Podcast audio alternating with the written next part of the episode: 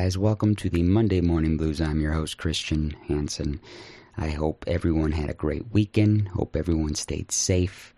Uh, if you're new to the show, thank you so much for tuning in. Be sure to subscribe to us on iTunes, follow us on Spotify and iHeartRadio, and listen to the show wherever you listen your favorite podcast. You can listen to mine, the Monday Morning Blues. Today is Toronzo Cannon Day on the show.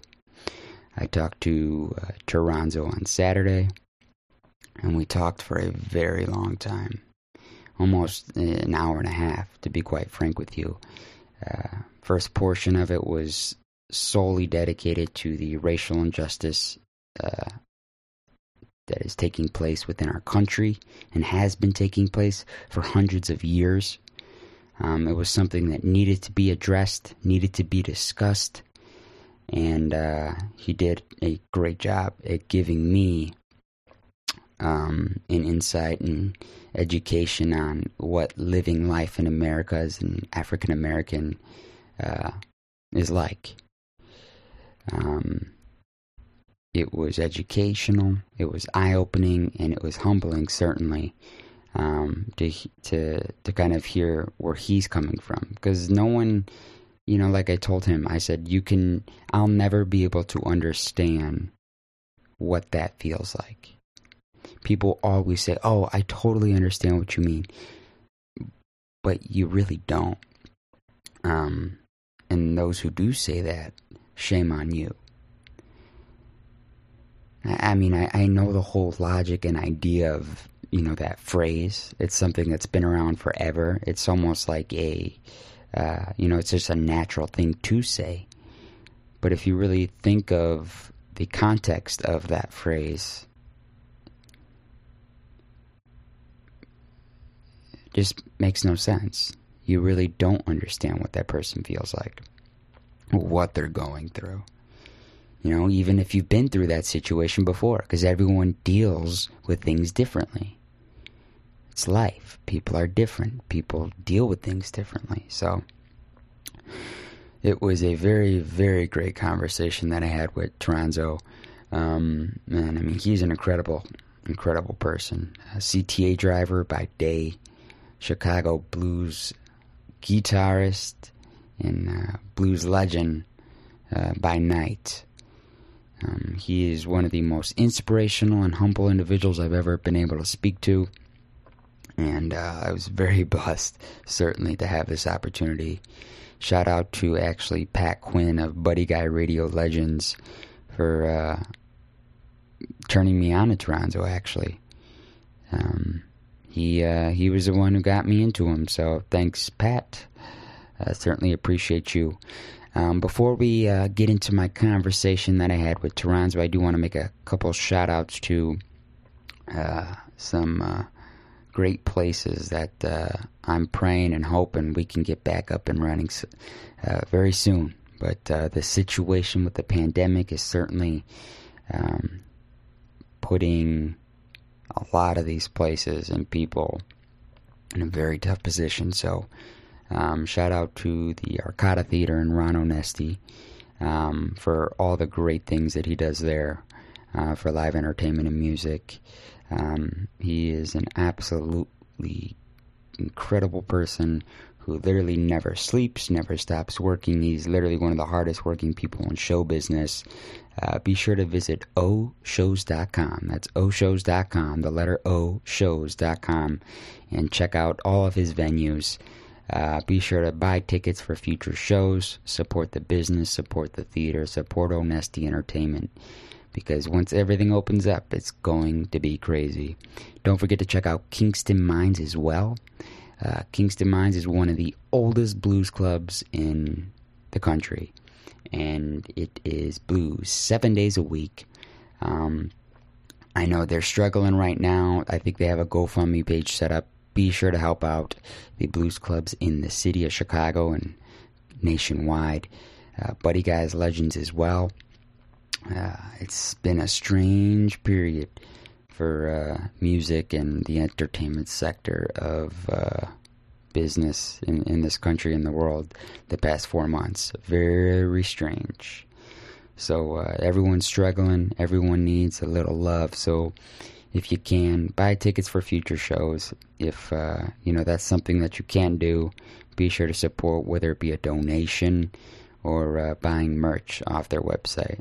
Anything helps. Also, don't forget, is a special shout out to my good friend Steve over at the House Pub in St. Charles, Illinois. I know they're struggling right now. All these small businesses, all these uh, these bars and places like that are really, really struggling um, during times like this. It's it's very, very tough. But uh, Steve sent me this uh, not too long ago. He sent me this link. It's called the Gray Shirt Project. I'll explain. So the Gray Shirt Project, what that is, it is a uh, a system, like a foundation or uh, donation system set up for local businesses. Uh, what it is is by purchasing a shirt, you are representing a local nonprofit restaurant or business, helping your community and allowing them to make ends meet. With every shirt purchased on this locally operated website, uh, which is uh, stores. Woof, what is this? Let me get this for you here so you can actually do it. Um, it is, yeah, it's nice and easy. Stores.inksoft.com forward slash gray shirt project. I'll do it one more time. That is, let's see here, stores.inksoft.com forward slash gray shirt project. Um, anyway, so yes, any shirt purchased on that site, uh, $10 will go directly to that business, restaurant, or nonprofit organization. And the House Pub is one of the businesses that have signed up for their services. So if you're from St. Charles, if you're from these suburbs, be sure to go there, check it out, support the House Pub and the great Steve, the mystery man Steve, Stavi, whatever you call him. Help him out. He's a great man who's uh, actually one of the main people who really got me turned on to some uh, great blues music like the Corey Dennison band. So, anyway, support all of them. This is a very, very tough time, but uh, we will get through it. Well, without further ado, here's my interview with Toronzo Cannon.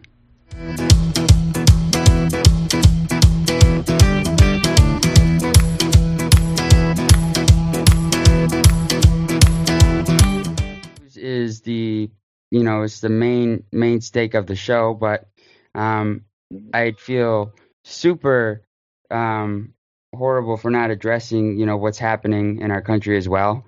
Um, Yeah, which yeah. is why I joined that forum the other night with Connor and Vicky and all those other blues musicians, just to kind of get a perspective and ideas to, you know, how it's affecting people. Because I would never, I will never know what what that what it's like, you know, to to to be in that position. So, You know, to be honest, we don't know it until it happens.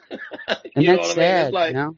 you know, we we never know know about it until it happens, until we're confronted with it. And you know, sometimes as a black man, at least for me, you don't want to walk around uh jumpy all the time. You know, second guessing. Oh my God, is was that racist? Or is that guy just, you know, he had a bad day? You know what I Mhm. mean? You know, is this a man thing where, you know, where it could be just a guy that's, you know, he's got macho, he's macho, I'm macho, whatever, he's got ego.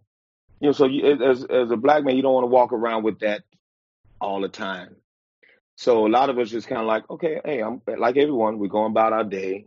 Something happened, and sometimes it's like you, but you do question something unless it's overtly racist or overtly something. You second guess yourself and say, was that is that is that racist? Was that you know what I mean? You know, Right. it's it's you know those of us this um that that um this you know that, that we we kind of think about it, and sometimes if you have to second guess it, it's kind of like, wow, I'm I'm I'm um I'm li- I'm I'm like that. Where it's like Mhm. it shouldn't be a thing. You should be able to judge it for what it is. Okay, that that guy's an ass. Okay, all right, cool. Right. You know, because it's it's it's not cool to put a racist badge on somebody that doesn't deserve it. You know what I mean? But Absolutely. if they're putting if they're putting something on me, like thinking I'm uh, lower class or whatever the case is, to make them give me, um, you know, a, a, funny vibe or whatever, you know, then it's like, okay, that's not right for them to put that badge on me. You know what I mean? Uh, me being whatever they think I am, you know, prejudging me or whatever the case is, you know, mm-hmm. because it's to- it's totally different things. Race being racist and prejudging and biases or um, not biased or bigoted are kind of three different things. You know, um, racism controls like like people that's like people that's racist can control how you live, basically. You know what I mean? Right. They control the economics of, of your neighborhood or your job or your or you know your home or you know they it's like they got something on you. But we all got prejudices. You know what I mean? You know, it's like eh, you prejudge somebody and he's like, oh, that, that cat was cool. But then you start getting to the, the bigot thing where it's like, okay, I don't like this person just because, you know. Yeah, that makes no sense. Now, yeah. as for for you, I mean, you Chicago is is you you've said it a billion times. It's all you you know. It is it is your it is your home. It's the the mm-hmm. insignia, the Chicago flag. Everything is branded on everything you you do. Whether you know be your guitar, um, everything. Did, you grew did up. you see the amp right there too? I did not. That is insane. yeah. That's incredible. Wow. Yeah. That's awesome. Yeah. Now, born in Chicago, um, growing up on the South Side, what was it? How, what was it like then compared to now? Have has society made uh, steps? Because I'm asking someone who's who's experiencing. I don't know. I would ne- mm. I'll never know what it's like. Have you seen steps, um, considerable steps and changes within um, the the race, race issue, race relations? Yes. Um, I I, I think I, yeah, well, I I think I have, but um, you know, it's um, I guess they call it um, politically correct or whatever. You know, a, a lot of people they weren't overtly. You know, I mean, there'll be some things that happen or whatever where it's like, you know, you know, where you just say, okay, I can see where that could be racist. I can see where it couldn't be racist or whatever, you know. But but the overt racism where you get people just kind of really vocally, and then I think too with the the whole thing because we didn't have Facebook when I was coming up. We mm-hmm. didn't have um, uh, you know um, uh, you know uh, Twitter and all that stuff. So now That's you me. can kind of you can find out, yeah, social media. Uh, you can find out at an instant, you know, because everyone now has a voice you know, a person that you probably never encountered, you know, he says something uh, racist, or I mean, for the lack of a better word, or or um, or, or you know, uh, bigoted. It's kind of like, oh, oh, wait a minute, I didn't know you thought like that, you know, that right, kind of thing. Right, right. But back in the day, you just you wouldn't have never encountered these people. So I don't know if it's gotten better or not, or people just, you know, they just got a better forum to express their views that could be considered bigoted or straight up racist, where it's like, whoa, wait a minute, man, you know, that kind of thing. So, um, you know, I, I can't really judge that, you know, um, if it's gotten better or not. I mean, I know probably economically, maybe things gotten better or whatever, you know, there's availability of jobs, better education and things like that, you know. Um, mm-hmm. But there's always been a struggle in the black community as far as you know, having um, ownership of land or homes and things like that, which you know, that comes from the banks and all that stuff. If you get approved for a loan and redlining, or you can only live in this certain neighborhood and blah, blah, blah. So there, there are racist laws that's still in effect, you know, that, um, that, that keeps, um, that keep black people down, you know, I, but I, I got lucky when I got a loan for my house, you know, it, it was approved and the whole thing. And, you know, I've been had enough 20 years now, you know, wow. So.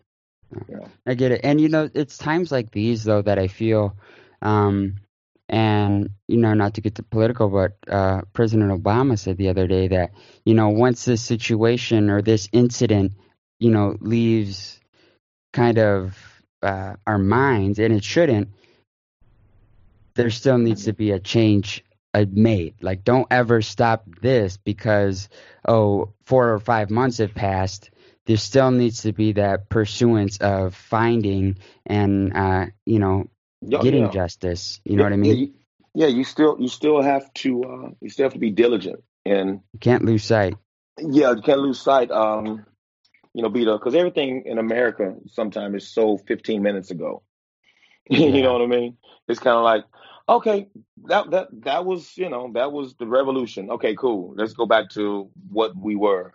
You know, and what we were wasn't good. So it has to be some kind of change, change because what we were was like some deep seated anxiety of, okay, we've been saying Black Lives Matter, but that doesn't mean white lives don't matter, but you know what I mean? Or Asian lives don't matter, or, you know, we've been saying this for years and we're not complaining. And then now that so- something happens on film where it's just like, okay, that's undeniable. You see that? You know what I mean? You know, um, then it's a big thing where it's like, okay, like even Roger Goodell, we were wrong.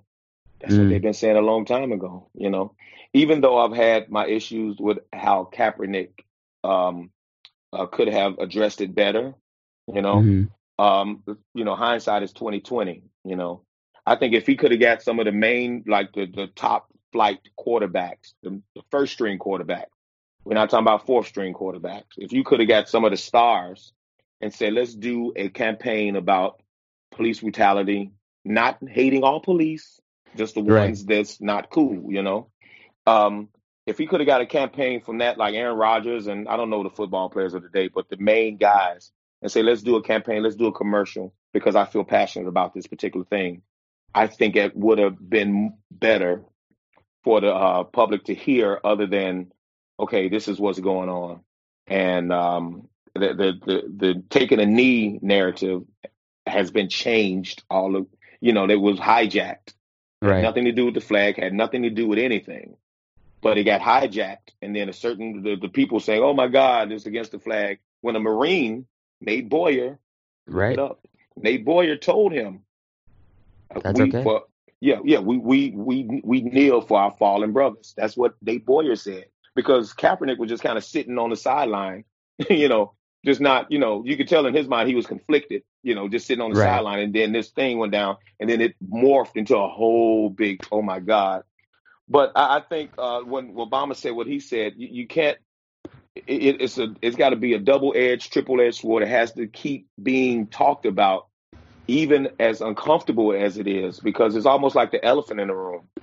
You know, uh, some whites, white and blacks, they don't want to talk about it. Like I don't know how when you came in on the uh, the, the forum to chat with Connor, but I wanted to hear from the white people that was on the on the Zoom chat. You know, Mm. You know, it's like I want to hear about y'all's feelings to see what's going on. You know, because that's it's all about dialogue and um and saying this is the reason why I feel that there's a thorn in my side. You know, and why is that thorn constantly there? And then can you help me get this thorn out by talking to, you know, um, people, you know, talking, I hate to say your people, whatever, talking to people that look hmm like you, talking to your friends, talking to your, you know, your people, your bubble of people when hmm it when it when it comes up. You know what I mean? You don't have to be a reverend or a preacher and come out and say racism is wrong. If you keep living long enough, something's going to come to you in your friendship with someone or the area you in, and it's going to be racist, and you're going to be like, "Wow, that's what Toronzo was talking about." Then you can speak up on it, or if you're in a conversation with um with your family or with your like I say your friends, you know, you can say, "Ah, I know some black people. No, they don't think like that." You know, of course, you again, you got bad white, black, uh, white, black, and all races, and we're not even talking about that. We're talking about the ones that cause harm, white and black. You know, it's just, it's just you can't, you know, you just can't let the narrative get changed. You know, so I, I, I'm, I hope I answered the question. I'm sorry. No, a- absolutely. I, I totally get it. And that brought up, you know, another thing that, you know, always gets brought up, um, you know, when incidents like this happen. Um, it's the whole reparation thing. Well, I mean, what I I I'd like to see what is your thoughts on on that idea and how do you feel? Do you feel that this that's an issue and topic that needs to be addressed? Um, you know, just as a whole, because these things shouldn't just be addressed when things like this happen. I was just, I'd, I'd like to get your, your thoughts on, on that. Um, I, again, I know about the overall uh, topic of uh, reparations. I think there should be something because there's been systematic. It's in the books. This is not a, a blog. This is not a I heard kind of thing. These right. were these are documented in the books historical things that happened to blacks after slavery. And we can I mean, I'm only I'm only 52. I was born in 68. I was born 3 years after we had uh, the front time to vote. You know what I mean? You know, 65 if I'm not mistaken, 65 was, you know, blacks could legally vote. You know, even though they had it right after slavery and it was a whole thing and all that stuff. But we're talking about like what Martin Luther King and all those cats were uh, marching for, and and the three kids that got killed down south with voters' right uh, registration and things like that. Um, imagine if you were going to the army and you did all this stuff and you fought for your country and you did this and you come back and you can't even vote. Right. You know, that's that's systematic. I can bleed for the country, but I can't. Now, again, too, they, people talk about the, you know, people wave the flag and do all this stuff you know, the GI Bill that's supposed to help you, you know, you, you're sacrificing your life, you're leaving your family, you're doing this. The white soldiers got the benefits of the GI Bill, but the black soldiers didn't. Systematic. But we still pledge allegiance to the flag, most of us. You know, we still don't kick up enough, you know, dust where it's like this this was systematic, the things that happen. Um, we get unequal health care. You know what I mean? You know, systematic. Um, um, our insurances are high. We we we what what they call, I guess, you know, food deserts or whatever. You know, we don't have, you know, um, quality foods in the neighborhoods that we're redlined to live in. you know what I mean? It's like, nope, you can't buy over here. You know, systematic. So, you know, that's not when people used to say, pull yourself up by your bootstraps and you can do it. Of course, some people have done it and have gotten the um, the breaks to do things uh, that was very you know very cool and profitable, and they took those chances and they became famous or they or whatever you know someone pulled them up or someone you know did something for them or whatever. Um, but the majority of people we're kind of like left behind, you know, where it's like the ghettos. I work, you know, a bus driver for the city of Chicago, and I work in an economically deprived neighborhood, and it's depressing.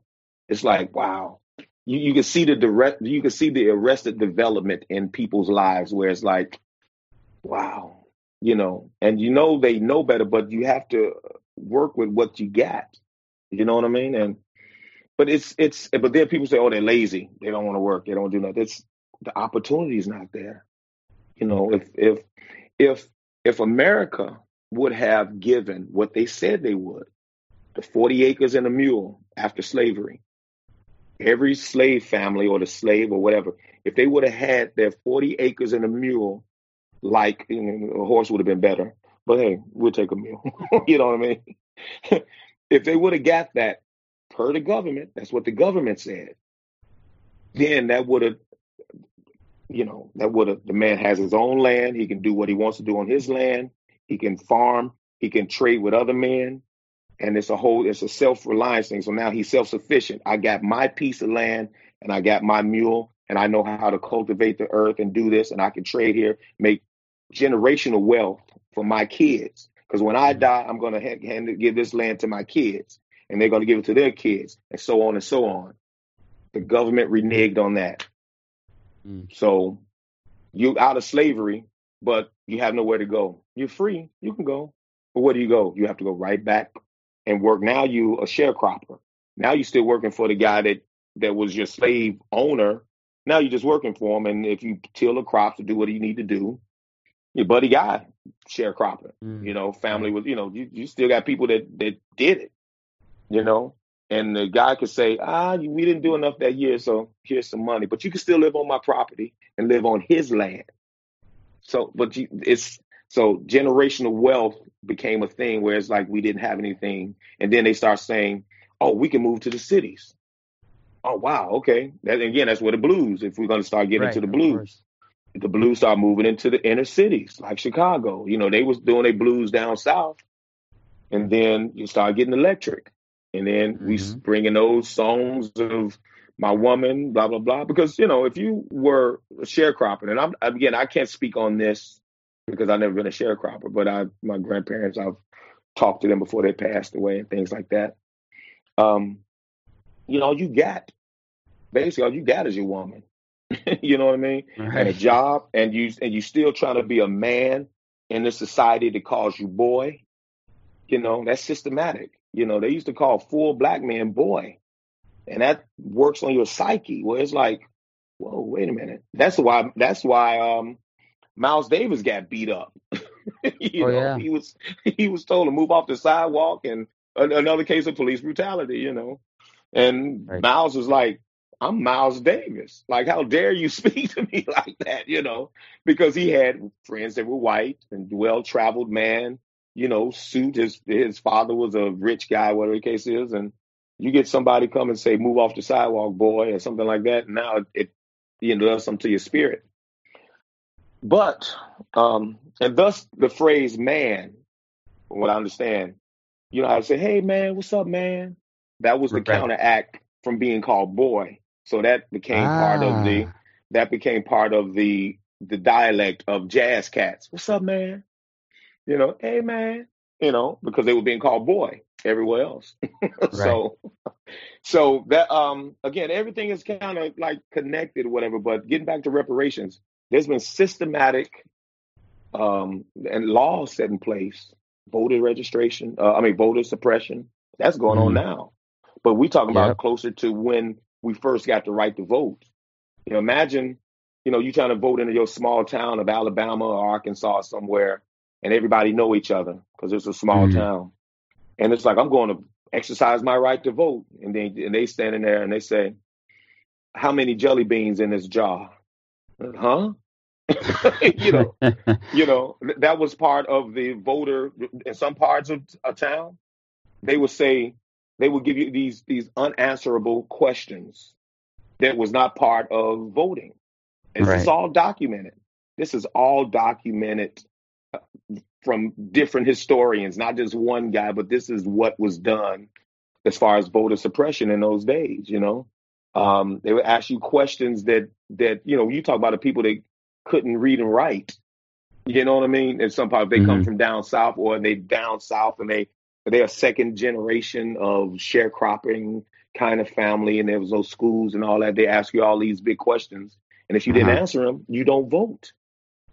Yeah. So and this is this is still under the American flag that we hold our you know, and we look up to the flag and we pledge allegiance Mhm. to the things that went down, even though people forget about it. And you know, some people are angry because I can't believe that you know America's done me like this, blah blah blah. And there's some people that remembers that, but then there's some people too where it's like, you know what? I can't live my life angry. I have to keep, I have to keep moving on, like Bob Marley say, you keep trotting on. You know, you keep you keep moving, and Mhm. and if you encounter racism, you deal with it then. But I'm not going to walk and say I'm not going to go through that door because it could be racism on the other side. You Right. can't you can't live your life like that because it's stifling. And a lot of people have stifled their growth by saying, I'm not even going to try because I don't want to get my feelings hurt because it's racism on the other side of that door. Now it's like, you Mm. know what? I'm gonna go to the other side of the door and see what's going on, and I'll fight it once I get over there. You know. Mm. So Absolutely. so as far as reparations, I think something should be done to atone. I'm not sure how. Government programs don't work because if you can't change the mindset of the people that's been marginalized, you know, victimized and and and like um, you know, psychologists or sociologists or whatever would know more about the mind and how Mhm. Things happen than I do. But for uh, families that see no way out but they see rappers with a bunch of money. Ooh, I want to be a rapper. Or I want to be a basketball player. I want to be this. You know what I mean? Right. It's like that's their only heroes. But imagine if we would have got our 40 acres and a mule and we were self reliant and we had our own land, and we had our own house, and we had to deal with whatever, you know, I can sell my corn or whatever to this guy down the street. I can pick my own cotton and sell it to whoever. And and that and and that kid grew up to see his father do that. Then the father died, and then he gets the land. He teaches the same Mm. thing to the kid, and then he, te- you know what I mean, that kind of Right. thing. And then it would have been some self reliance, and maybe they wouldn't have came to the cities to find a better way. But just like just like uh, they did in Jamaica, where they were telling that's why so many Jamaicans, third now, maybe third, fourth generation Jamaicans in England, they came up and said, uh, hey, there's better jobs over in England. Hey, you do that. So they come from Jamaica to England, and then now they a butler or they, you know, they they're maid. They doing basically the same thing they were doing back in Jamaica. You know, same way in in America, the uh, the Great Migration. We coming from the South. My grandfather was one coming from the Mm. South to find a better way of living in the South and West Wow. sides of Chicago. He was a forklift worker. You know, Albert King. You know, Muddy Waters. Those guys had regular jobs, but they Mhm. played blues on the side. You know, so I'm sorry to be so long winded about that. No, that's I great. think there's there's a need for some kind of reparations other than just another social program. That if you can't change the mindset of the people and let them know that if you're not just throwing money at a systemic, deep problem, then it just goes nowhere, and it further makes Black Americans look bad because it's like we're trying to help you, but you're not getting it. You know what I mean? So now it Mhm. comes to that point where it's like we gave you all these programs, but the person's mind is not right because of you know his father might not be in the home or whatever the case is. So it's a whole it's it's a whole host of things that I don't think people can wrap their minds around, and I'm not qualified to really talk about the mind. You know. Mhm. Now you mentioned how um, you had family who were sharecroppers and stuff like that. Now the the funny thing is when I was talking well, about not your- sharecroppers, but yeah, well, in my family, they they my my grandfather came here in forty seven, I think, Okay. forty seven. But he was working as a truck driver. You know, he wasn't Mhm. share. He wasn't out. Well, he was a truck driver. But yeah, of of course, I have family members that sharecropping, but I don't. Not my immediate family. Okay. Yeah. Right. So Mm. the the funny thing is this. So like when I was talking to Bobby Rush uh, weeks and weeks ago, that was just I brought that up as well about the racial thing. And um, before we get into the music, there was a thing that really stuck out to me, and he said that he there was a his first gig was at a place called Skins. It was actually I think uh, little little Walter helped him get that that spot, Mm. and he would play in front of a white crowd, but be behind a curtain because they didn't want to see, you know, an African American up on stage playing live music. He got paid for it, and he said it's Yeah. a good paying gig, but he goes. I, I we couldn't face the crowd. That was against the rules, so they had to play a curtain dropped in front of them. And it's just crazy to see how you go from that to them playing in the White House. You know, I think it's Yeah. just awesome. Well, if you notice the James Brown, some of the James Brown records, and you see some of Mhm. the like Johnny Mathis, like back in the '60s, like you see a James Brown record with a white lady, you know, with a baby carriage, you know what I mean, Right. or or a loving white couple on the, you know, on the cover, leaving Little Richard. It was just something about where it's like, I don't know, that's that's crazy, man. I can't wrap my mind around. it. It's like, but hey, as long as he get paid a percentage, because I'm sure he wasn't getting paid all his whole percentage of the song, then I guess it's good. But you couldn't be proud enough to put your face on your album at the Mhm. time, you know. So Yeah, I don't know, absolutely. but but but but again, we're all talking about this is not a foreign country. We're talking about we're talking about America. Mhm. But see, if you criticize America, people think you hate America. It's like that's that's part of Amer- being American. America. Yeah, Yeah. you you have the right to criticize your government.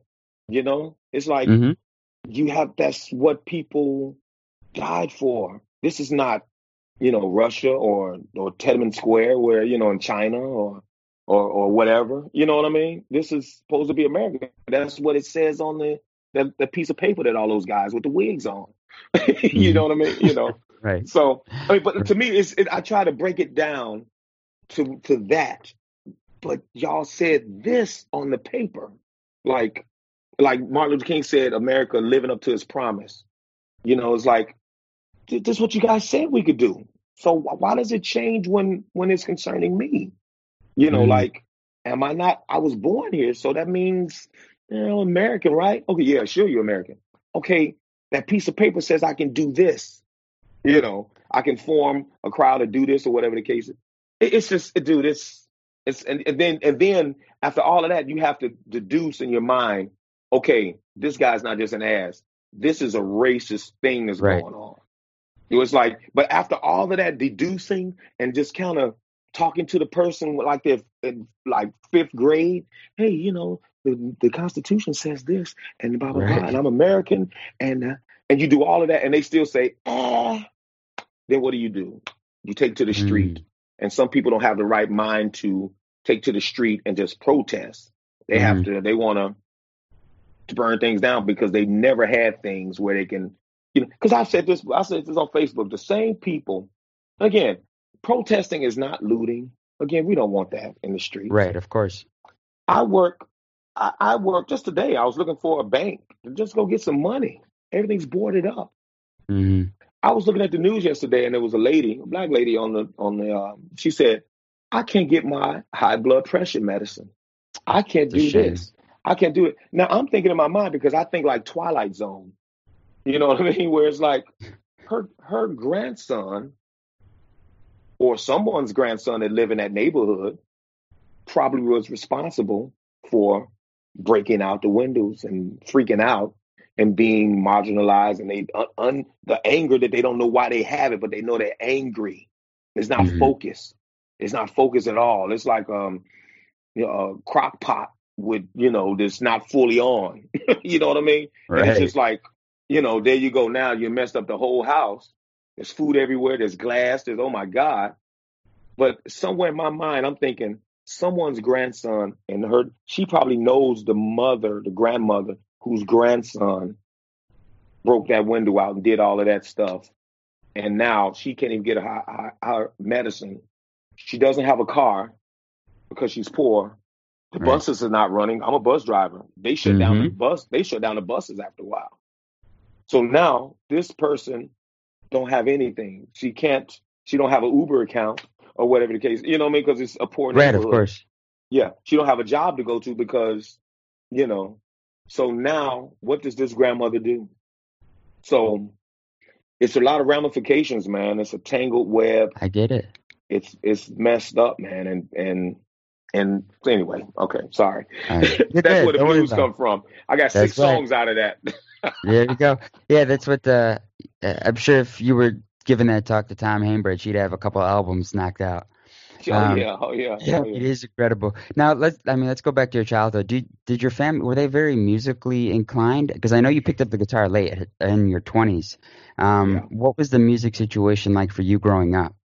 Um, my it wasn't like a music a musical family. Um, my uncle used to work at a famous blues bar that I didn't know was famous until later, Theresa's Lounge on 48 in Indiana, and it's again well documented. Um, he used to work kind of like a he was a fix it man, like all you know, if she needed something, you know, he'll get it, fix this or whatever.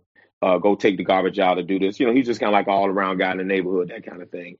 And a couple of ch- a couple of times when the drummer was late, you know, he sat on the drums and, and, and played till the, you know, till the drummer came. So, you know, you hear about stuff like that at the family reunion, but he wasn't a musician per se. Um, my, but there was a lot of records, man. There was a lot of the family getting together and my uncles would come over. My grandparents raised me. My grandparents raised me. So, um, my mom was young when she had me. So we all kind of grew up in the same house. Mm-hmm. But, um, uh, uh, it was a lot of music, man. A lot of Al Green. You know, and when when the other um, when my grandfather's brother and them came over, then you hear the blues. You know what I mean? They'd right. just be in the front cutting up. The kids had to stay in the back. You know what I mean? you know, and we would kind of come and peek because it was the seventies. We would peek through the beads. You know what I mean? Kind of, you know, see what's going on and stuff like that. Because again, it was the seventies. You know, and uh, Mm-hmm. Uh, the, the, but the, we call that the front room. That's where the, the adults hung out. But uh, yeah, it's just music. But I didn't know it was blues at the time. I didn't know it was R and B. It didn't have a genre to me. It was just kind of like they up there, you know, they up there smoking, having fun, drinking, or whatever. Right. And uh, we, you know, mama, my grandmother, I call her mom, but my grandmother would come back and see if we cool and everything, and make sure we ate and all that. And when it was time to go to bed, you know, she was okay, time for y'all to go to bed, you know. And there's been times where I woke up and my grandfather be sleep on the couch and the, that same Al Green record to be going, be playing it. then it go back, and then it'll come back, and then they play the whole album again. you know, where he been listening to Al Green all night. you know, right. you know. So yeah, so memories. You know, good memories. Mm. Why? Why so late did you pick up the guitar? And I mean, it's not a question like you should have done it earlier, but what was it about the 20s because I know there's people even like uh, Ledbetter. He picked it up I think when he was 26 or 27. Usually these things are acquired earlier in life. What was it about that time period for you that I could I couldn't play basketball. I was um, I wasn't trying to be a pro player. Player. I wasn't trying to do anything pro. It was just kind of like nice to be out. You trash talk with the guys. You know, I had a flat stomach at the time. You know, it's like, yeah, you know. I mean, I played uh, grammar school basketball, and I played uh, junior junior college basketball, and um, it was just you know just recreation after that after the junior college thing because I started working with CTA or whatever. Mm. And um, or the movie theater. I'm sorry, I was working at the movie theater, and then shortly after that, CTA. I was an assistant manager at a movie theater. That's where I started playing guitar actually around that time, um, because I couldn't play basketball, and I was my sister bought me my first guitar, which is that right there. Oh, let me which one is it? Turn it around. Right there. Oh, there the acoustic. The mm. acoustic guitar. That's the very first guitar I bought for ninety. Well, she oh, wow. bought it for ninety nine dollars. Wow. That's awesome. Ninety nine dollars. So, um, yeah, it's. I tried to get it redone, but it's. Yeah, the action on it is like a bow and arrow. You know. Oof. Uh, so, but I was listening to a lot of Bob Marley at the time, as you can probably saw some of Bob Marley. Right. Yeah, I know you started with reggae. Yeah. So I was listening to a lot of Bob Marley. I listened to '80s music like uh, John Cougar, and um, even though I grew up again on listening to music that I didn't know was blues or R and B or, but you know, like Chaka Khan and you know, uh, Parliament Funkadelic and, uh, and all that stuff, Bootsy and Lou Rawls and all that stuff. You know what I mean? And then when I got into my age, where I was like maybe 17 or whatever the case is, or 16, I was listening to, um, you know, the 80s music. Um, uh, but I, I, like like MTV, there was video stuff coming right. out at the time. So I would listen to, and my brother too kind of got me into this. Uh, his summer job, he would have records like Blondie, Devo, um, um, like Peter, not Peter Frampton, but Peter Brown, you know, like what they consider house music nowadays. Mm-hmm. And then they had a thing on WVON called Herb Kent's Punk Out Hour, and they would play um, like white music, you know what I mean, like new wave music. So you hear like the Human League, you hear, you know, I'm only human, of flesh and blood. you know, I mean, do, do this, you know, or you listen to "Never Gonna Give You Up," you know all that stuff. So all that stuff, I was listening to that, but I was also still listening to the R and B of the day, you know, like Pebbles and you know whoever. But so I always was a music listener, but I just never had the desire to play until um, you know later when I hurt my knee in life, you know. And uh, she she used to play piano, and she would say, she asked me, she said, "You wanna you wanna well, do you want an instrument? What do you want to play? Because she was very like, you know, in into the mm-hmm. whole music. And I had been listening to John Cougar at the time, like real tough, man. And just, you know, music, very heavy acoustic kind of sound. You know, the police. I love the police, man. That was my group, you know, Sting and all that stuff. And she bought me a guitar, and the, one of the first things I learned was uh, "Redemption Song" by Bob mm. Marley. And I didn't know I was a left-handed guitar player until I picked up the guitar like this. you oh, know? wow. Mm-hmm. And I'm and I'm looking. I said, I think that big string need to be on the top, like that, because again, I'm looking at you know, I'm looking at videos or I got the VHS. You know what I mean? I'm looking at you know, I'm looking at videos and stuff like that. And it's like, she's like, okay. So we took it back to the guy and he made it left handed for me, you know? Wow. And uh, so, yeah, so that's when I, I started late, you know, it was kind of like, you know, and I just was doing it as a hobby. I just wanted to sit around the house and, and just play, you know, you know. At, at what point was it for you? Like, because obviously you're with the CTA. That's that's your, you know, that's your job. Mm-hmm. Um, what at what point were you like, I think I could finally do this thing live? Was it a was it a forced a forced action by people that you were friends with? Like, come on, get up there, come on, and be like, how? What was the the moment that you you put yourself in it and said, all right, I'm just gonna do this? There was, um, well, I just I went to jams because I wanted to learn. So I was going to a bunch of jams and hanging around people and and uh, just to to get just to see you know how I can get better in guitar. And it was Mm-hmm. advantage to me because everyone was right-handed and I was left-handed, so it looks like a mirror image when I'm playing, Mhm. you know. And um, so I would use that. But uh, the guy, his name was Bill, not Bill Hicks, Big Bill. I think it was called Big Bill Hicks, and he was a harmonica player from. um he was the bouncer harmonica player at Blues Etc. Oh no. And I had been coming to the jam there every Wednesday under Rodney Brown, Hot Rod, not Rodney Brown, horn player, and um, been coming there every Wednesday.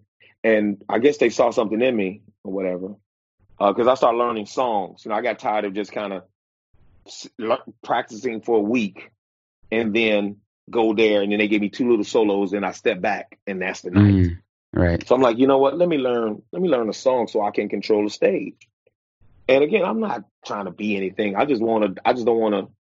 I want to have more fun. I want to be on stage longer than some guy delegating the solo. So I learned mojo working, you know, and learned that, you know, and and then kind of start learning other songs and all that stuff.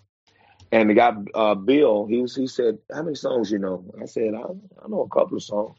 He said, "When you learn 30 songs, you you come back here, you know, and, and not come back. I was already there for the jam."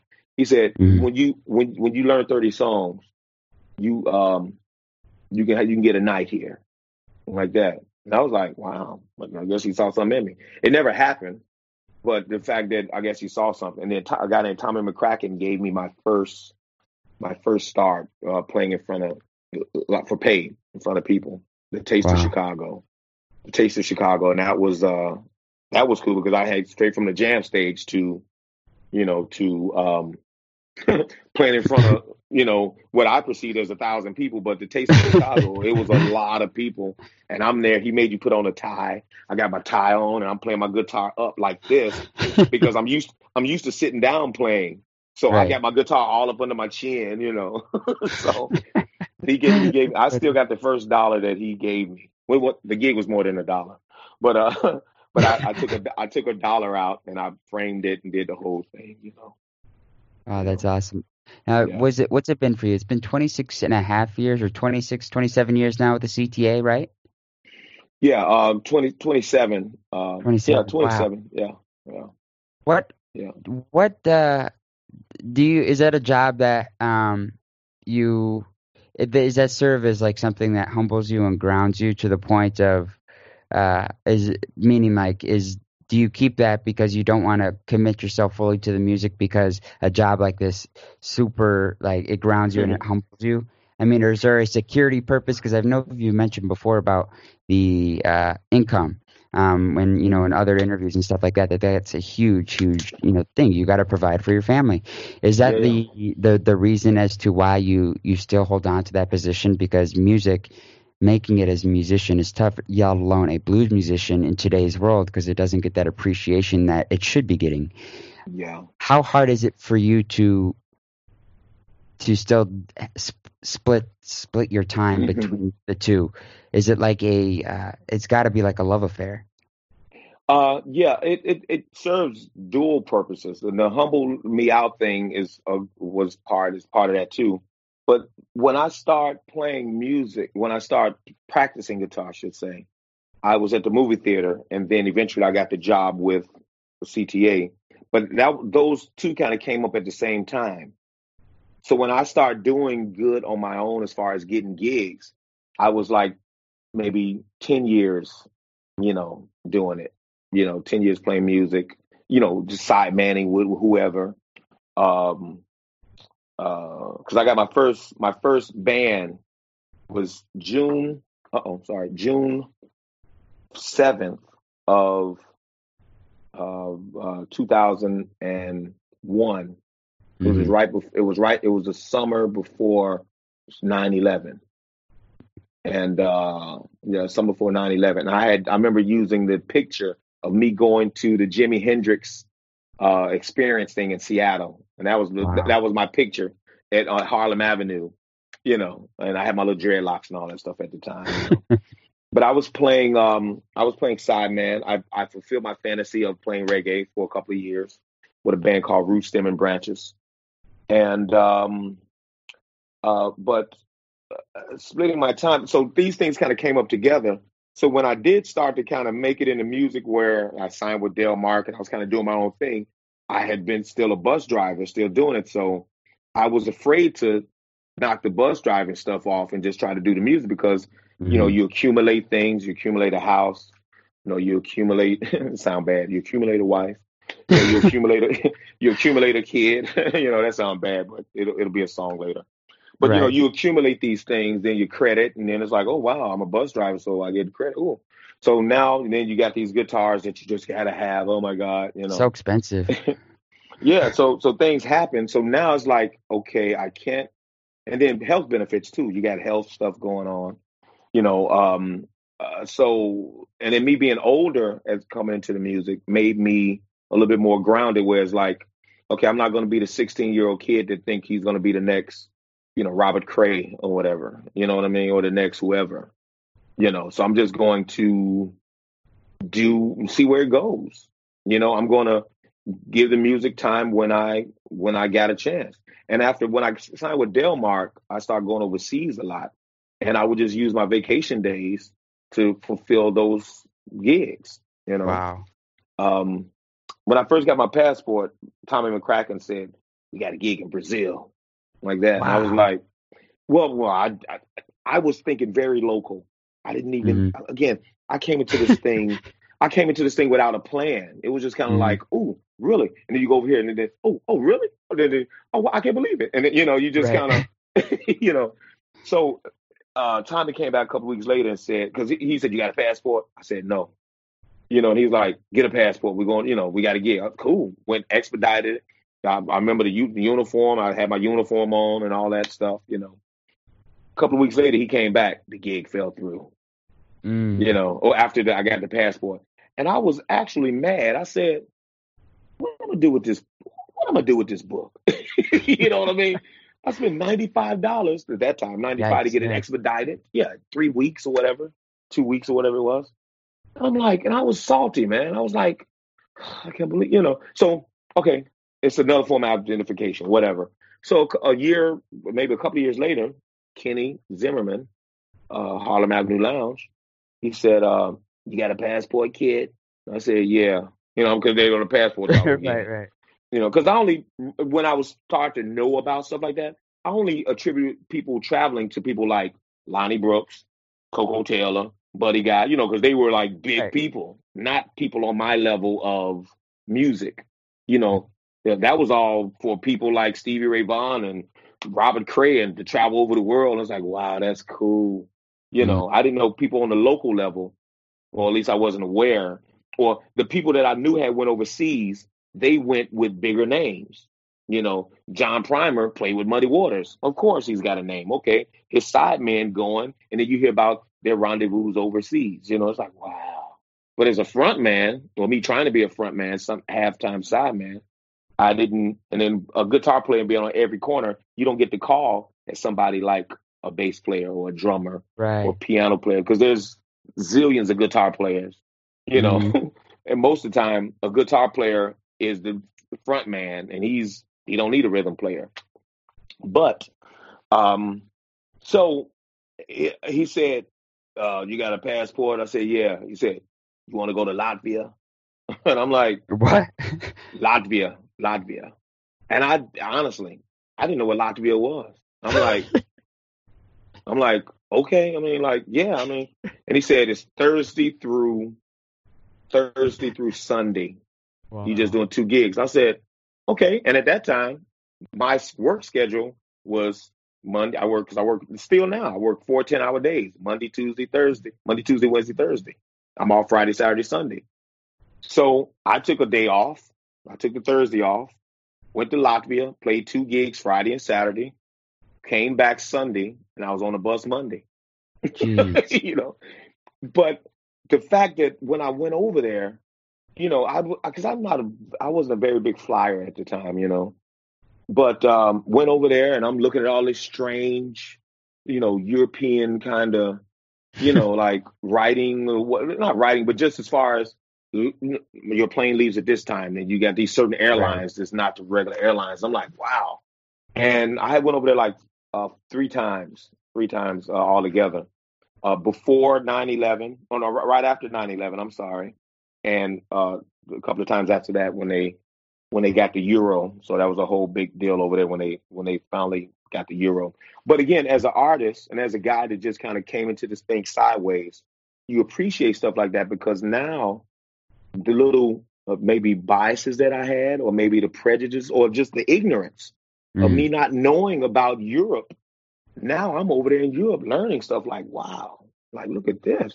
Not stuff that we're being fed here in America about, you know, Latvians or Frenchmen or Armenians or, you know, Swedish or blah blah blah. You know what I mean? So Right. now I actually know people on the ground of these countries. So now I'm not quick to say or or have my friends say because that's the situation.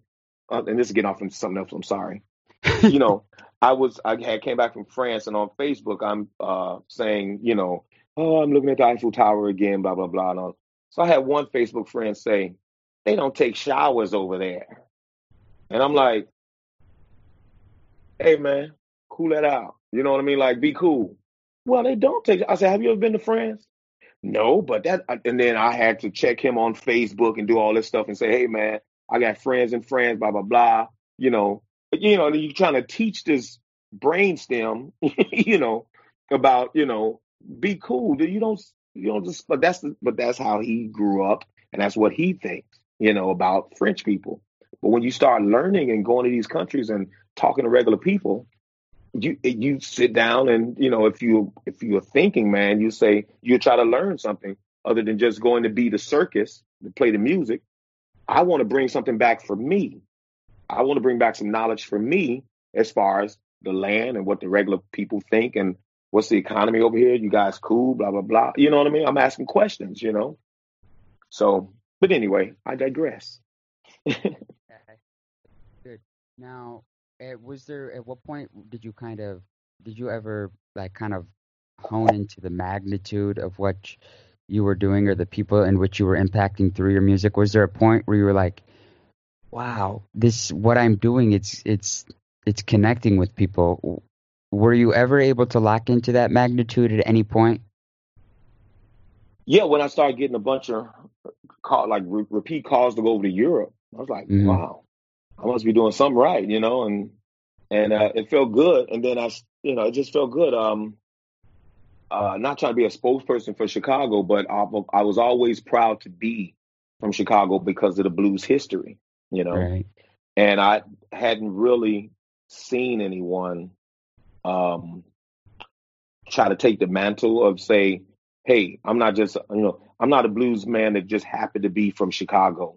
Like I'm a Chicago blues man. You know, you put the words, you Mhm. know, it's like I'm, I'm trying to, um, um, uh, not take the place of Muddy and all that, but I'm the, I'm following their footsteps. You know, they build things higher. I heard Jimmy Burns say this. I'm standing on the shoulders of giants, trying to b- make it higher in Chicago to have more recognition. So, uh, when but when I was when I got these repeat gigs, man, I was like, okay, but I would doubt myself still.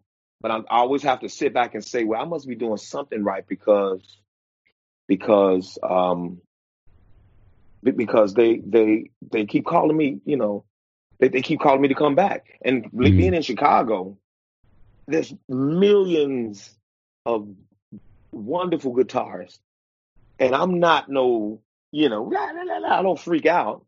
And Mhm. I'm like, and so you, I'm always looking at the, the grass is green. I'm always looking at these very skilled guitar players, and like, man, this is great. Like, check these guys. I'm, I'm hanging with these guys, but I must have something for people to want to come see me or keep asking me to get on an airplane to go to Europe. So I'll, whatever I have, I'll take it. you know what I mean? Right. You know, For as long as. I keep, but, but I'm always looking at cats like, he should be over there before me. Like this, cause I'm a fan, you know, but after a while you have to say, I must be doing something right because they, they keep calling me. So let me just go and investigate it, you know? Right. Now, um, there was a couple things that I that I've seen that one I, I thought was awesome, just totally cool. And it was the, the, the time you got to run in with Gary Clark Jr. Oh, at yeah. I think that was a Lolla after show with uh who was it? Uh, who else was there? It was Dave Uh, Herrero Dave, Dave, and Dave Herrero and Ronnie and and uh, Ronnie Baker Brooks. right. How did that come to be? Because I know I've I've had a friend actually band who's played a Lolla after show this past year, Beach Bunny from Chicago, and um, Mhm. you know this stuff just comes together so quick and it's kind of spontaneous, like it's random, like it happens, you know, almost like what seems like on the spot. How did that happen for you? How did that communication get relayed to you? Be like, hey, you're gonna be. You're like, what? Wait, I'm playing with Gary. Cook. How is this happening? Well, I, that was my second time being on stage with him because we did something at the Chicago Theater, um, which I okay. When I first got with Alligator, Bruce was saying, Bruce was saying, um, you know about Alligator Records, right? Mhm, of course. Bruce was saying, uh, "What are you doing take blues into the future?" And I'm like, "I'm playing it." you know, like right. like you know what is this a trick question like what is this like uh, the grasshopper you grab the coin from my hand or whatever it's like Right. okay i get signed you know but um so he i said okay who's who's carrying blues into the future you know because you know me and bruce been knowing each other for years i was with Delmark at the time and i really didn't think i could you know do what uh, was required for alligator so it was just nice to have bruce iglauer take my phone calls with that guy with that depth of history you know what i mean hmm and the fact that he would answer my questions. So I just took it as that. Like, I'm just happy Bruce was calling me back, you know, and answering my questions. So uh, he said, You ever heard of Gary Clark Jr.? And I said, No. Oh wow. And I didn't, because, but but I had saw the flyer at Delmark Records when I was recording John the Conqueror, or or maybe or when I would go pick up CDs or whatever. Mhm. But I saw the flyer. It didn't have. He didn't have a guitar. He just had a, like a shark skin suit, like sitting in the back of the car, and he was playing space. But I didn't know anything. I'm like, I didn't know that he was a guitar player. I didn't know what was going on. And Bruce sent me three links. I think I said how to email. We're talking about probably well over six years ago. He sent me three links, and I was like, whoa, whoa. you know what I mean? Like, oh shucks. I don't know if I can curse on your no, go. but I f- said, Yeah, I don't care. And I said, wow. I'm like, okay, okay, I see what's going on. Because again, he can go from the Big Bill Broonzy, and then he can do some BB King, like when BB King was jazzy. You know what I Mhm. mean? When, when BB King was doing T-Bone Walker licks. You know what I mean? Um, and then he can freak you out with some drop D freaky fuzzy stuff. And I was like, ooh, that kind of thing. Actually, this was before John the Conqueror because I wanted John the Conqueror mixed like Gary Clark's song. I like, like his album Black and Blue. So that was around that time. So then I Mhm. told Steve Wagner at um Delmark, I said, could you mix it? He said, well, uh, get me the CD and I'll see how it's mixed and blah, blah, blah. And when I, Dave, Dave, I didn't even tell Dave I did that. And Dave Herrero, I went over his crib one day because we were trying to write songs. And he said, uh, he had said, wow, this mixed like Gary's record. And I was like, ooh. Well, there you go. yeah. because I Dave, Dave because Dave's got like an ear, like because Dave is into, you know, he did sound clips for Oprah show and all that stuff. So he's, Wow. you know, he's a songwriter too. So he's, you know, he's got an ear. I don't. So, but the long story short of that was, I when Gary came to the Blues Fest in 2015, 16 maybe, Mm. uh, 16, 17. 2017, I wanted to meet him. So I said, "Hey, Bruce, could you get me behind stage with uh because I want him to sign my my my guitar with it. You know, I'm a fan. Right. I, I'm a at that time a 49 year old fan of a 28 year old, which I I was not um embarrassed. you know what I mean? But I would sit down and think while I'm driving the bus. Sometime I'm like, I even put on Facebook one time. Can a can a older guy be a fan of a younger guy in the music? You know, and it's like, a- am I breaking some kind of protocol? you know, should should I be that old bluesman like Albert King telling Stevie Ray Vaughan, "You stealing my shit"? You know what I mean? Right. Because because that's what Albert used to say. That Stevie Ray Vaughan. I heard you around playing my shit.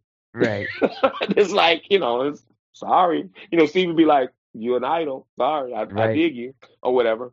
So met him.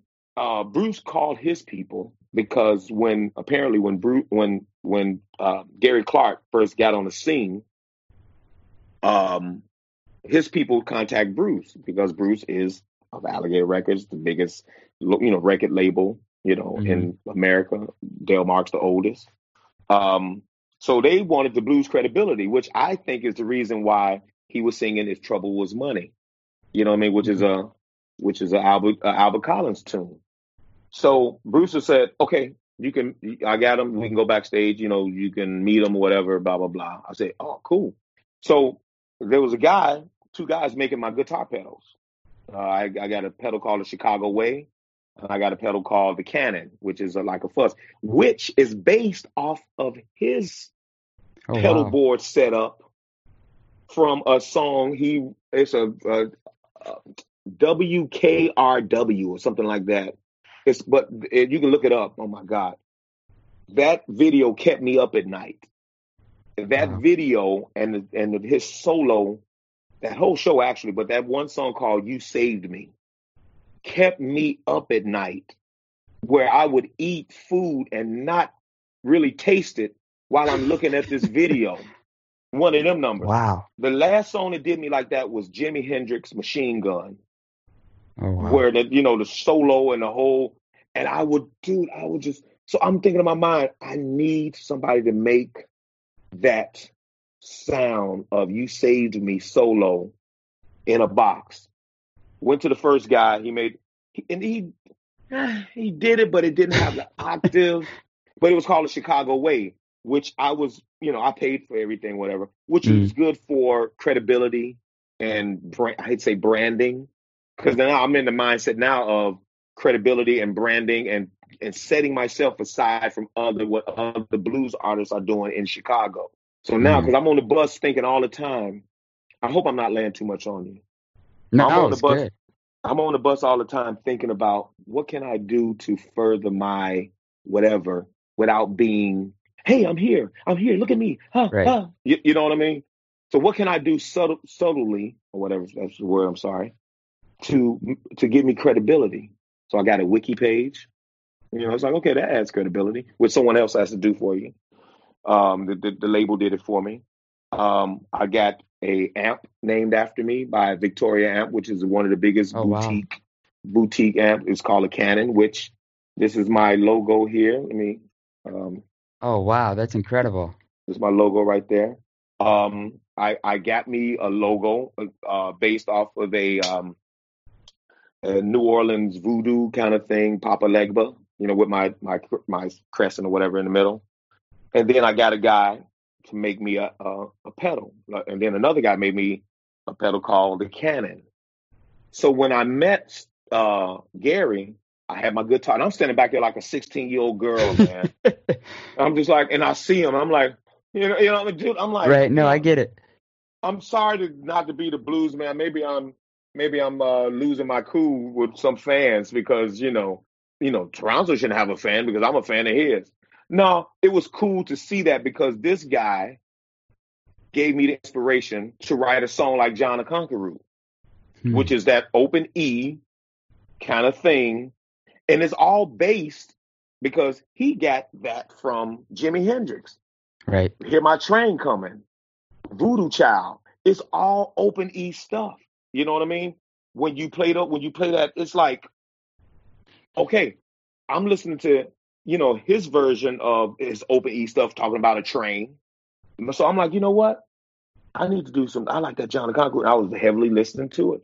So when I met him, influence. Okay, influence. When I met him, I um I showed him my guitar. It was like it was like a uh, Epiphone uh, casino, and he was like, "Wow, yeah, I, I play these kind." Blah blah blah. I said, "My man, you know, cool. Sign Mhm. it up." You know, he said, "What do you want me to sign?" Sign it up, man. You know, I still maintain. I still maintain some of my Chicago shit. You know what I mean? You know. I, I, you, know, you know, I'm not gonna be like, "Can you sign my breast?" You know what I'm saying? you know. Security. So I still maintain my shit, you know. So um, I gave him some pedals. I gave him the the can the, the Chicago way. Hold on for a second. Let me see. Awesome. Um, I gave him this pedal, Holy cow, that's awesome.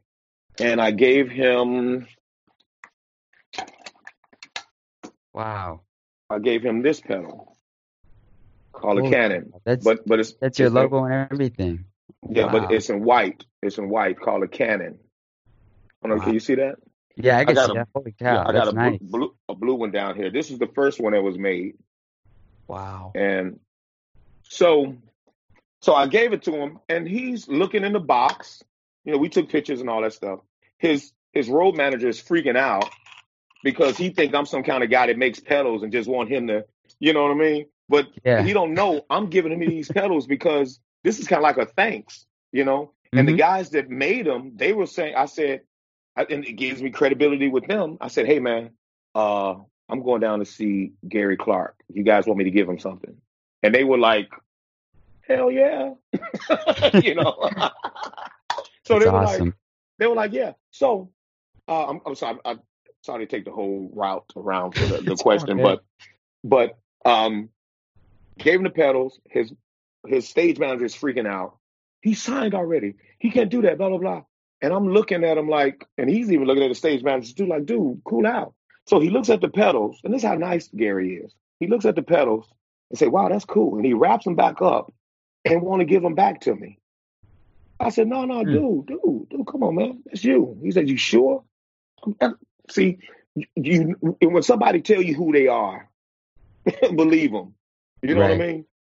That was a cool move, in my point, because some cats would be like, yes, I deserve these.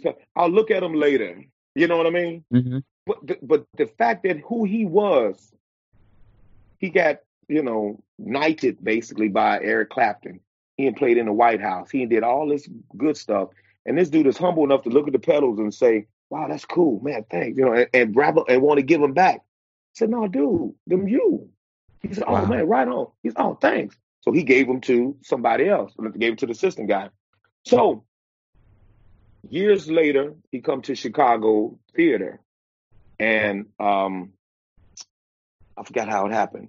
Um, oh, he came to Chicago theater a year, or something later, whatever, year and a half later.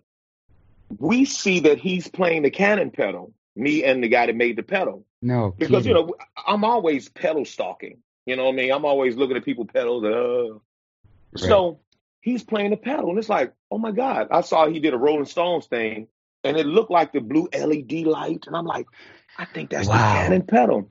So I'm freaking out. So I send it to the the guy Dave. Uh, his, his name is Dave Frinsma of Function Effects. That's the name. F Function FX.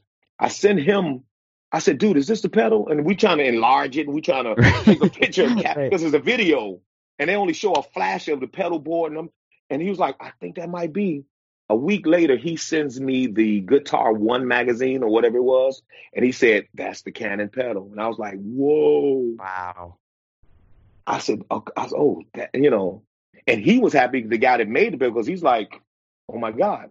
So I'm like, Okay, cool. So Gary Clark is playing two nights down at at um Chicago at um Chicago Theater. Um uh yeah, uh yeah, I, yeah, I see him uh because there's something else in the middle of that. He went to birth he went to Buddy Guy's birthday. Okay, no, no. Okay, he spent two nights down at um Chicago Theater. hmm And I don't, you know, I'm not that kind. I don't. Again, I know, I know Bruce Iglauer, but I don't know if Bruce knows somebody at Chicago Theater. I know a guy that runs security around there, and I didn't call him. I bought my ticket the first night, 85 smacks. Okay. Wow. I got a job. I got some pride. I'm not gonna be that guy. Hey man, can you put me on the list? And Free because I don't know. yeah, right? Yeah, I don't know anybody. I don't want to go with nobody because I want to focus on what's going on. hmm So the opening band opens up. They rock it. They kill it. I go up on the front of the stage and I look to see if my pedal's up there. And there it And lo and behold, there it is. Wow. And his guy, his his tech guy, looks at me and say, "Hey, what's up, man?" And I'm like, I'm like, I said, I said, hey, like again, I don't know who knows me.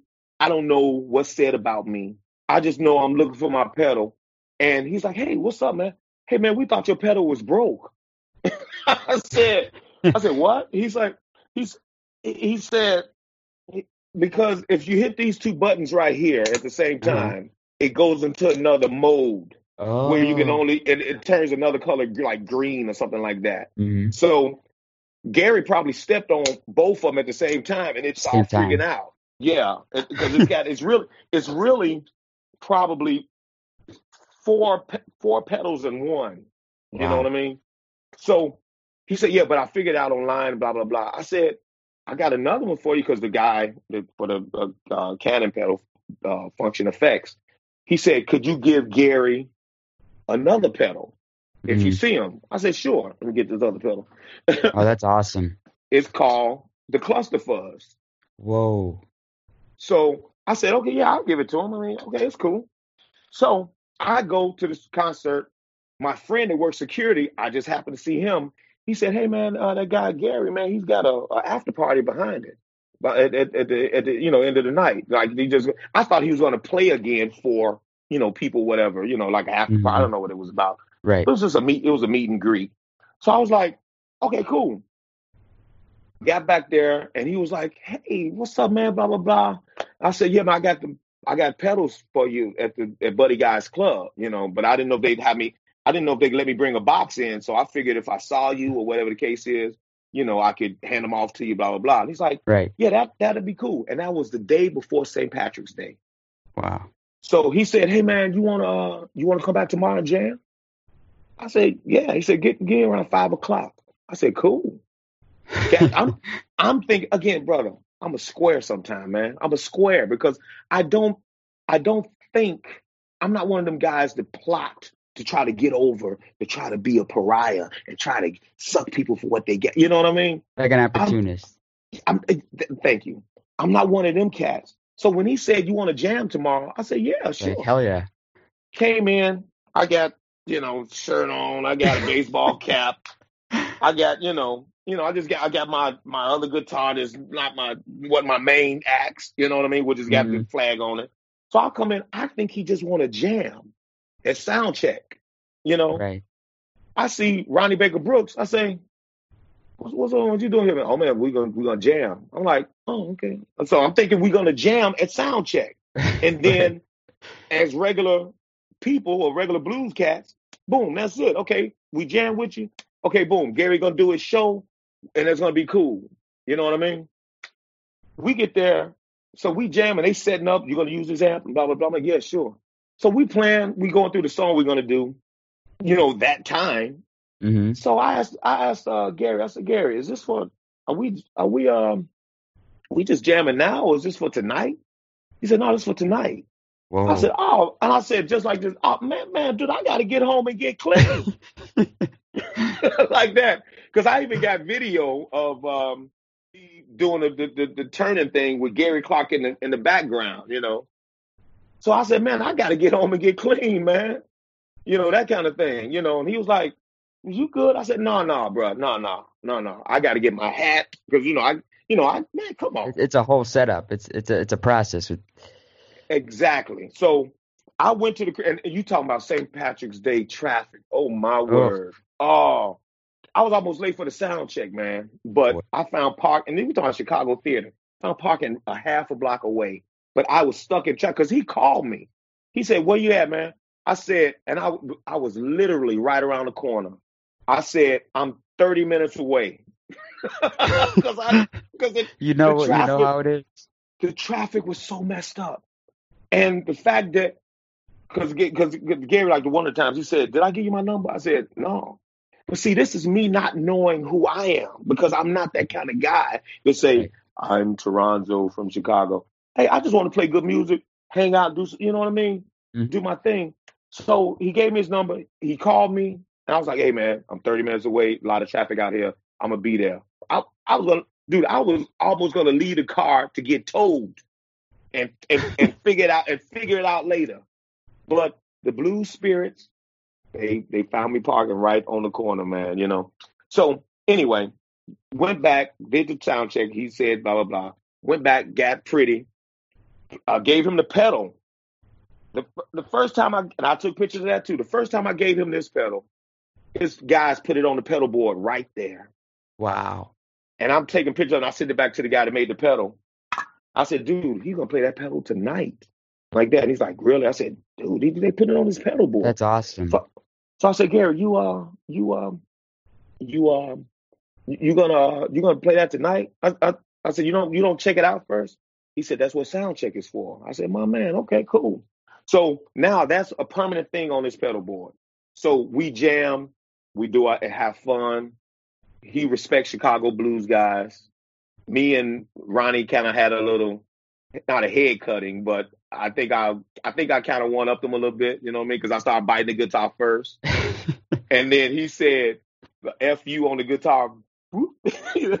Fuck you. And Gary and Dave and everybody, and I was laughing too, because and then he just went into then Ronnie just went into the solo and started freaking out, and I was like, oh wow. But you know that's the that's the tradition of a Chicago thing where it's all in fun, it's head cutting, it's you want to you want to do your thing, you know what I mean? And uh and and like I said, I did the biting thing first, and the crowd went crazy. And uh, Ronnie looked back at the other guy and turned around and said, "Fuck you." Well, it was That's it was all in fun. It was very cool. So now, fast forward to Lollapalooza. I didn't even know he was doing a pre-party. I knew he was in town, but I'm not going to be hanging out with no 17, 18 year old kids at Lollapalooza just to see Gary. You know, because I'm 50, that time 51. You know what I Mhm. mean? So it's like, hey, I'm happy with the memory I got with him.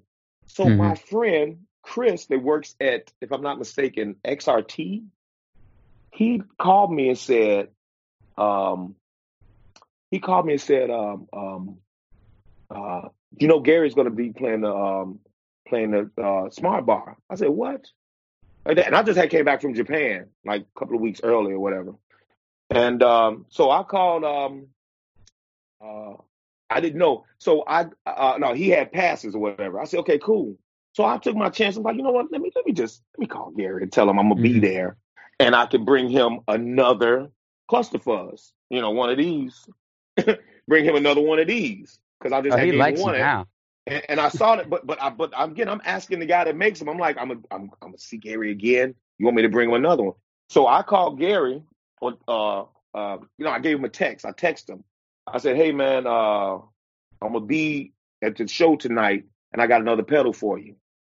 So he calls me and he said, hey man, what's on, man? I'm sorry it took so long to call back because he was just from Japan too. So he said, uh yeah, uh, he said you coming to rock? I said, man, what you, you want me to rock? I said, you damn Yes. right. Let's rock. So I came in, got my little Wow. SG or whatever. And uh, again, I'm a fan, as you don't know already. I'm a fan of the young fella.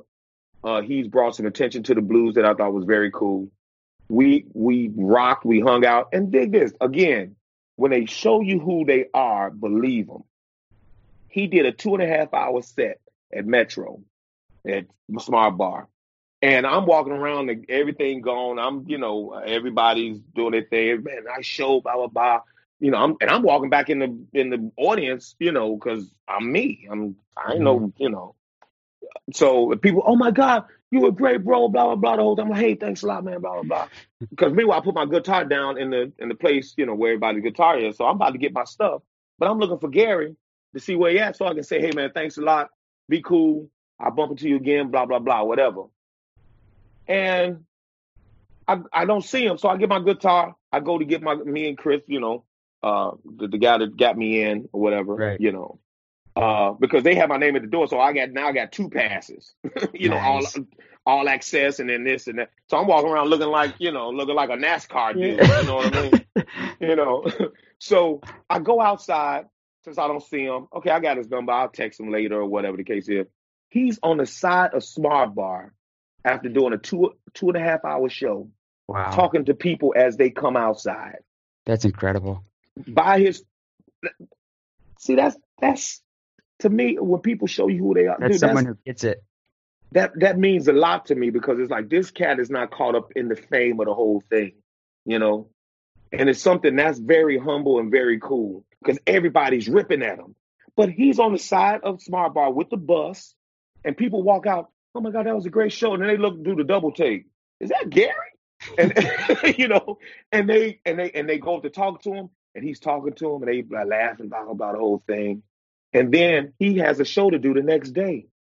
So by the time I get home, I think it is, he's on he's on um Instagram talking about, hey, thank you, Chicago showed up, thank you. Or not not Instagram. He's on he's talking about um me, Ronnie Baker Brooks, and he got our hashtags down there, Dave Herrero, doing an Instagram thing. I see you at Lolla. He didn't have to say my name about nothing. Right. You know what I mean? He's did what he did. The next day, WXRT does a interview with him, and I've done some things for XRT with the openings, the, the games for the Cubs, and all that stuff. And um, and uh, he's doing an interview, and he's like, "Yeah, you know, the Cats, Chicago Cats came out, blah blah blah, that kind of thing." Toronzo and Dave Herrero, and then the the, the other guy, the, the the XRT guy, said, "We know Toronzo, he's great, you know."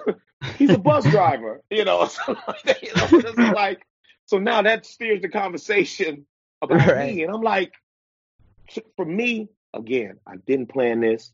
I'm not an opportunist, Right. but you know, I, I if I see something where, again, it's all is organic. I just want to give him some pedals and basically of a thanks of that tone that he had on that video, which I encourage you to look at. Um, that tone that freaked me out. But see how it's, everything's connected, you know? Intertwined. It's, it's- yeah. yeah, it's connected. So I went way off base, man. I'm sorry. No, that was great. I I, I like Yeah. the stories and stuff like that. You know, Yeah. the the the couple of things bef- before I wrap this up, I have to ask. And I love Gary is someone who's this ties back to the start of you know the conversation. Is Mm-hmm. someone who his last album he started out with this land, and I Mm. think Gary. I don't. I haven't heard Gary come out and say anything about what's you know these current events and things like that. But I don't think he has Oh. to. That with that song. Oh, oh, he did. Oh, he I mean, if it's word like you know, uh, yeah, just to to preface it, where he goes, you know, got my, uh, I think it was got my fifty-seven and a Model acres Eight. Biden, and Model Trump, you know, country he goes, you know, telling me to get out of here. He goes, no, I'm American. This is my this is my land too, and stuff. And I Mhm. think, I this the young guys like him too who understand the what's happening. There's a lot of people who just Yeah. are oblivious to to what's happened, but he's very rooted in the history and the understanding of life and uh, what it's truly like. I mean, this is a guy who's just he's got a nice property. It's a dream dreamland for him. Has you know Yeah, yeah. living you know living the life with his family, and to have him run into that issue s- still is is is quite frustrating. Um, yeah. But, you know the story of that. You know the story of that, right? uh, I saw a little bit of it on on series. It was something to do with this old guy who always would would give him would give him grief for Grief. forever. Yeah. Yeah. Eh, He uh, actually he um he um uh, he got two songs out of it too. That song called "The Governor." It's Mm, an oh acoustic yeah, yeah. song. That's the governor is his gun. He's got a he's got two guns basically. One gun is called a governor. One gun is called a judge. Which Mm. one you want? So so so which goes into really the the the the thing, the mystique of the blues man of the of the writing, where it's like you know, you write about th- that's blues. You write Mm. about mishaps. You have you write about your happiness. You write about your you know your wishes, your dreams. You know, and and he got two songs out of that mishap, you know, and won some Grammys or whatever, you know. Yeah, So right. It's, it's it's important to have people out there still spreading messages because there's people like they don't need to say anything. They they know what's mm, happening. They put out music like that, and there's people. The funny thing is, this you have people listening to that who who aren't really paying attention to the lyrics, and they're riding around mm. supporting you know the opposition, and I think it's comical. you know, yeah, yeah, like yeah. like do you, are you oblivious to what's really happening? Like you're singing these words, and you, do you know? But uh, uh, it's just, it's just funny. Now, when you look back, Toronzo, um, hmm I mean, just life in general. What has been was has there been a singular moment for you that's molded you into the person and musician that you are today? A singular moment. Or not not a singular because I think that's that's a wrong way to say it because there's been a Mm. I mean uh, your life is made up of several different moments and things yeah, like that good and bad. yeah. But was there a moment that you can really um you know that's that stood out in in, in what molded you into the person and musician that you are today? Oh, wow, that's um that's like a multifaceted question a little bit. Um, I, I think it- I, I guess if I could just encapsulate everything, it would be just like the overall. I'm glad of even I'm not been. I'm, I mean, I've had pains and, and and Mhm. discouraging things in my life and all that stuff, but I try not to harp on. 'em. I try not to wear it.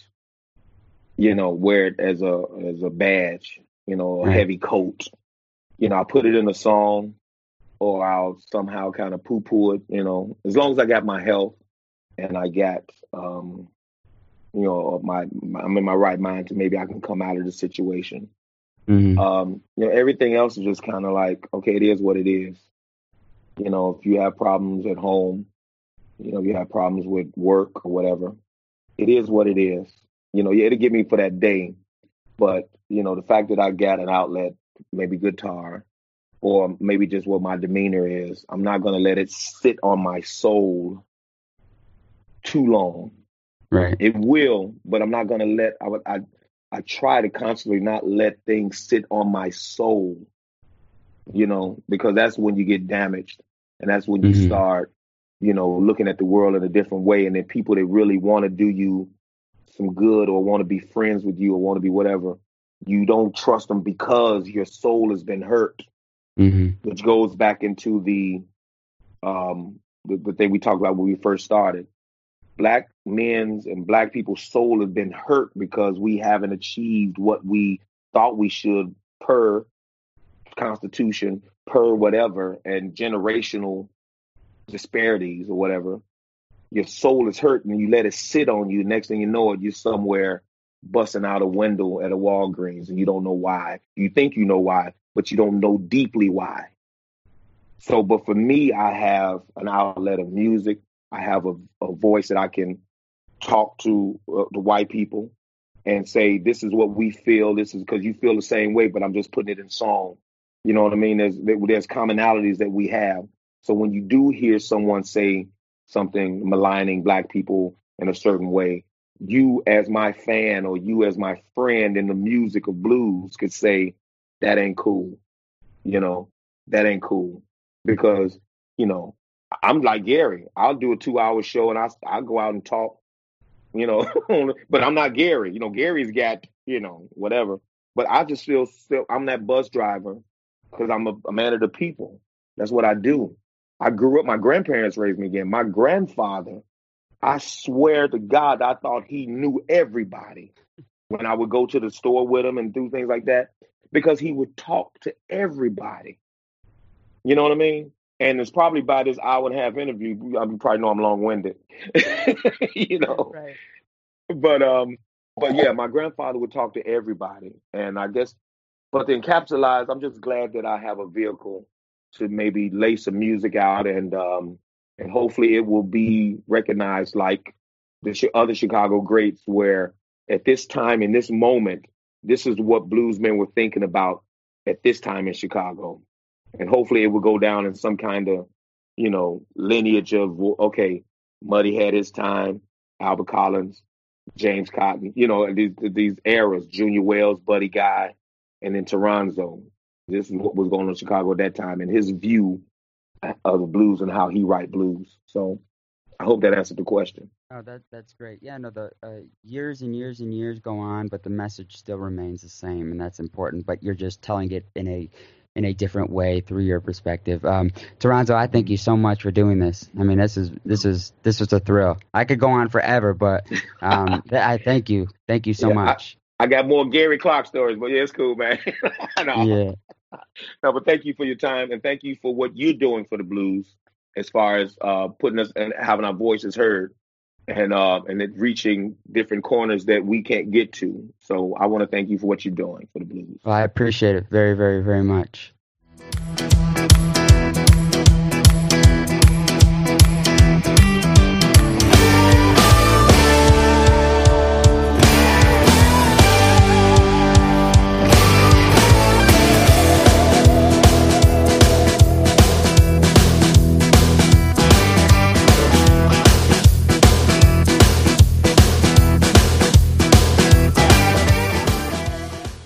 Thank you so much for tuning in. That was my conversation that I had with the great Toronzo Cannon. If you like what you heard, great. Be sure to subscribe to the show on iTunes and follow us on Spotify and iHeartRadio.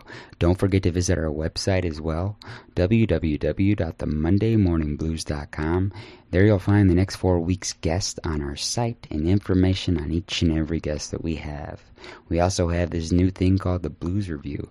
There you'll find uh, some suggestions that I have given to you all to listen to um, in hopes of spreading new music and blues joy to you and your friends.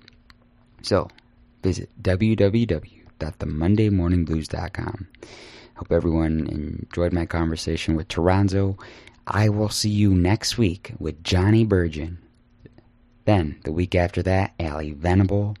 Then, Jose Ramirez. And then, Robert Connely Farr. So that's the next four weeks on the Monday Morning Blues. Thank you so much for tuning in. Stay safe. God bless, and we'll see you next week.